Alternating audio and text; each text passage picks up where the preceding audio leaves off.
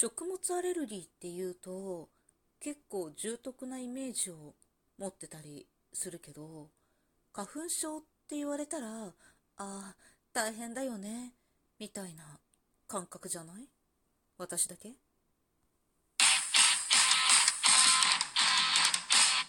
今日もなるようになるさ。皆さんこんにちは。アラフォー母ちゃんこと冬木玲です。この番組は私冬木玲が日々思うこと、本の朗読や感想など気ままに配信している雑多な番組です。今日は少し真面目に話そうと思う。いや、笑ってる場合じゃないんだけどさ。長女がね、入院したっていう話を多分1本か2本か前の収録で話したと思うんだけど、1週間で、ま退院できたわけなのよ。なんで入院したかっていうと、薬によるアレルギー反応だったのね、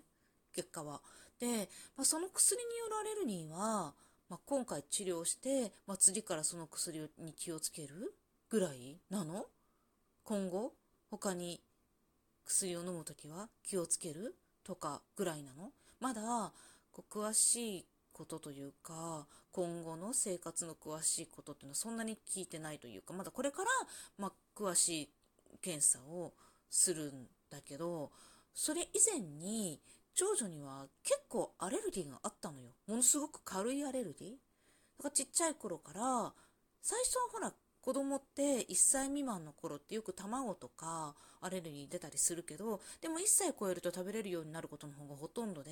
我が子もそうだったのねでうちの長女は卵だけじゃなくって乳製品とかもあってでもそれも1歳超えたら全然牛乳とかも飲めるようになったし卵も全然食べれるようになったし何だったら卵かけご飯大好きみたいな感じで未だにそれは問題ないんだけれどもある時からトマトがダメになったんだよね。マトずっと食べてたのよ。まあ、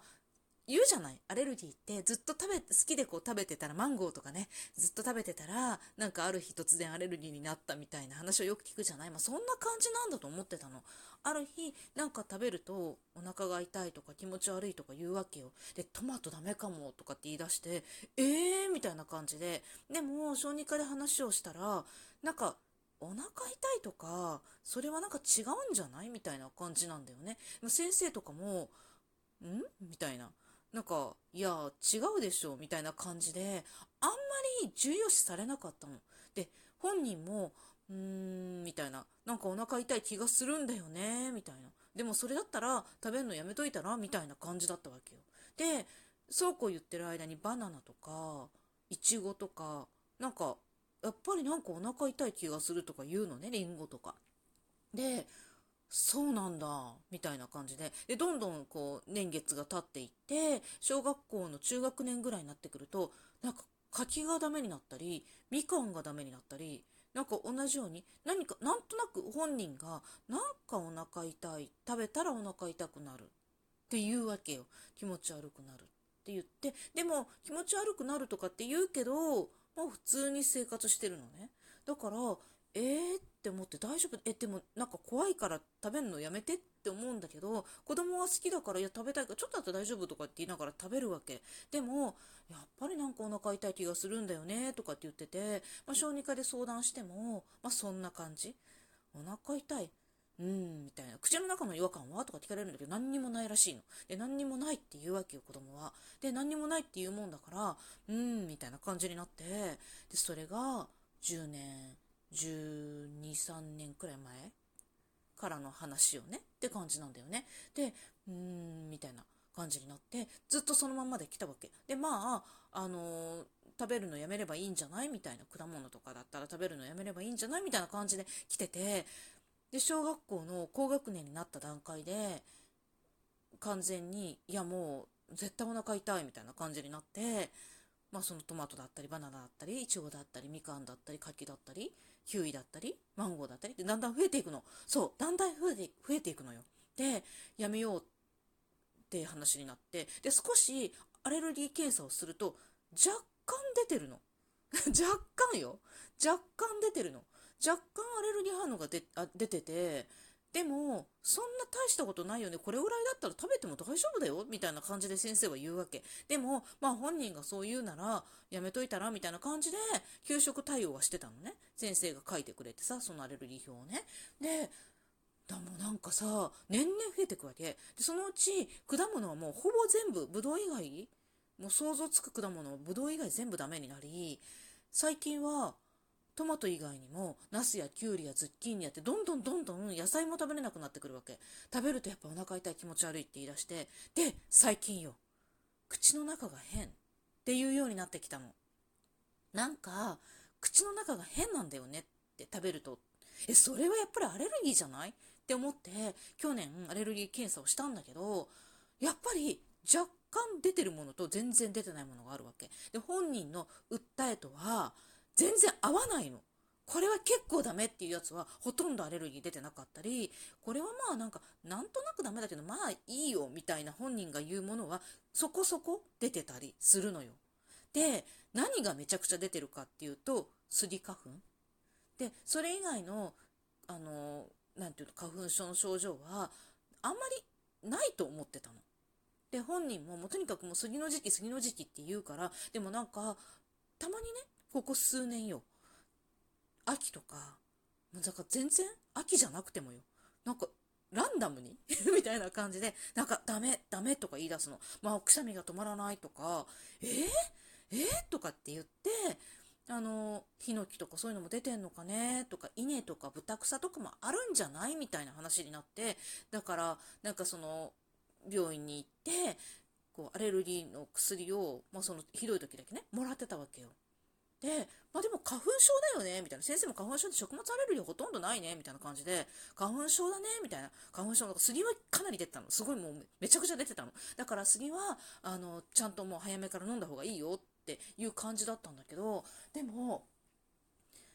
花粉症、本人もね、花粉症でも鼻、鼻水が鼻水がもうくしゃみがとか、まあ、目がかゆいとか言ってるぐらいで、まあそんな感じだったから、で、私もなんか若干花粉症あるけど、まあそんな感じなわけよ。で、周りとかでも花粉症ひどいんだよねっていう人も、もうくしゃみが止まんない、目がかゆい、ひどいと目が腫れるとかさ、そんな話じゃない？だから、なんか、アレルギーだけど、その、なんかさ、こうよく聞く給食とかでさ、なんか亡くなった子とか、あと、なんだろうね、救急車で運ばれた子とか、そういう食べ物の重篤なアナフィラキシーっていうの？みたいなのは全然考えてなかったのよ。まあもちろん今もそれ大丈夫なんだけどね。で、だから、そんな大したことないじゃないけど、大したことない感じだったわけ。で、病院でも、じゃあ食べなきゃいいんじゃない？みたいな 感じで、食べれるものは食べればいいよ。食べ、で、ダメならやめたらいいよ、みたいな言い方だったから、もうそんな感じでずっと対応してたの？本人が、まあ、適宜選ぶみたいな。で、今回よ。たまたま、溶連菌に感染して、それで飲んだ抗生物質が、のアレルギーで、もう全身にすごいじましみたいなね、薬疹が出てね。で、まあ、緊急入院になったわけよ。で、それと同時に、だからな、なんていうの、感染免疫科とかっていうとこだったんだけど、なんかその子供の専門病院だよね。で、その専門の外科に入院して、まあ、その薬疹は、まあ、収まったわけよ。で、まあ、しばらくちょっと治療は続くけど、みたいな感じで、だけど、ついでに、いろんな、や、なんていうのかな、見てわかるのかね？病院の先生も。わかんないけど、なんかその植物の検査一緒にしましたって言われて、で、食べ物は、あの、若干こういうのがあるって言ってたから、私が、食物アレルギーらしきものがあるみたいなことを言ってたから、若干食べ物は調べてくれたんだけど、でも、その植物を重点的に調べてくれたみたいなのね、出た結果は、ものすごい量の植物、植物アレルギーがあったの。で、これなんか先生に話を聞いたら、比較的最近わかるようになってきた病気で、なんか、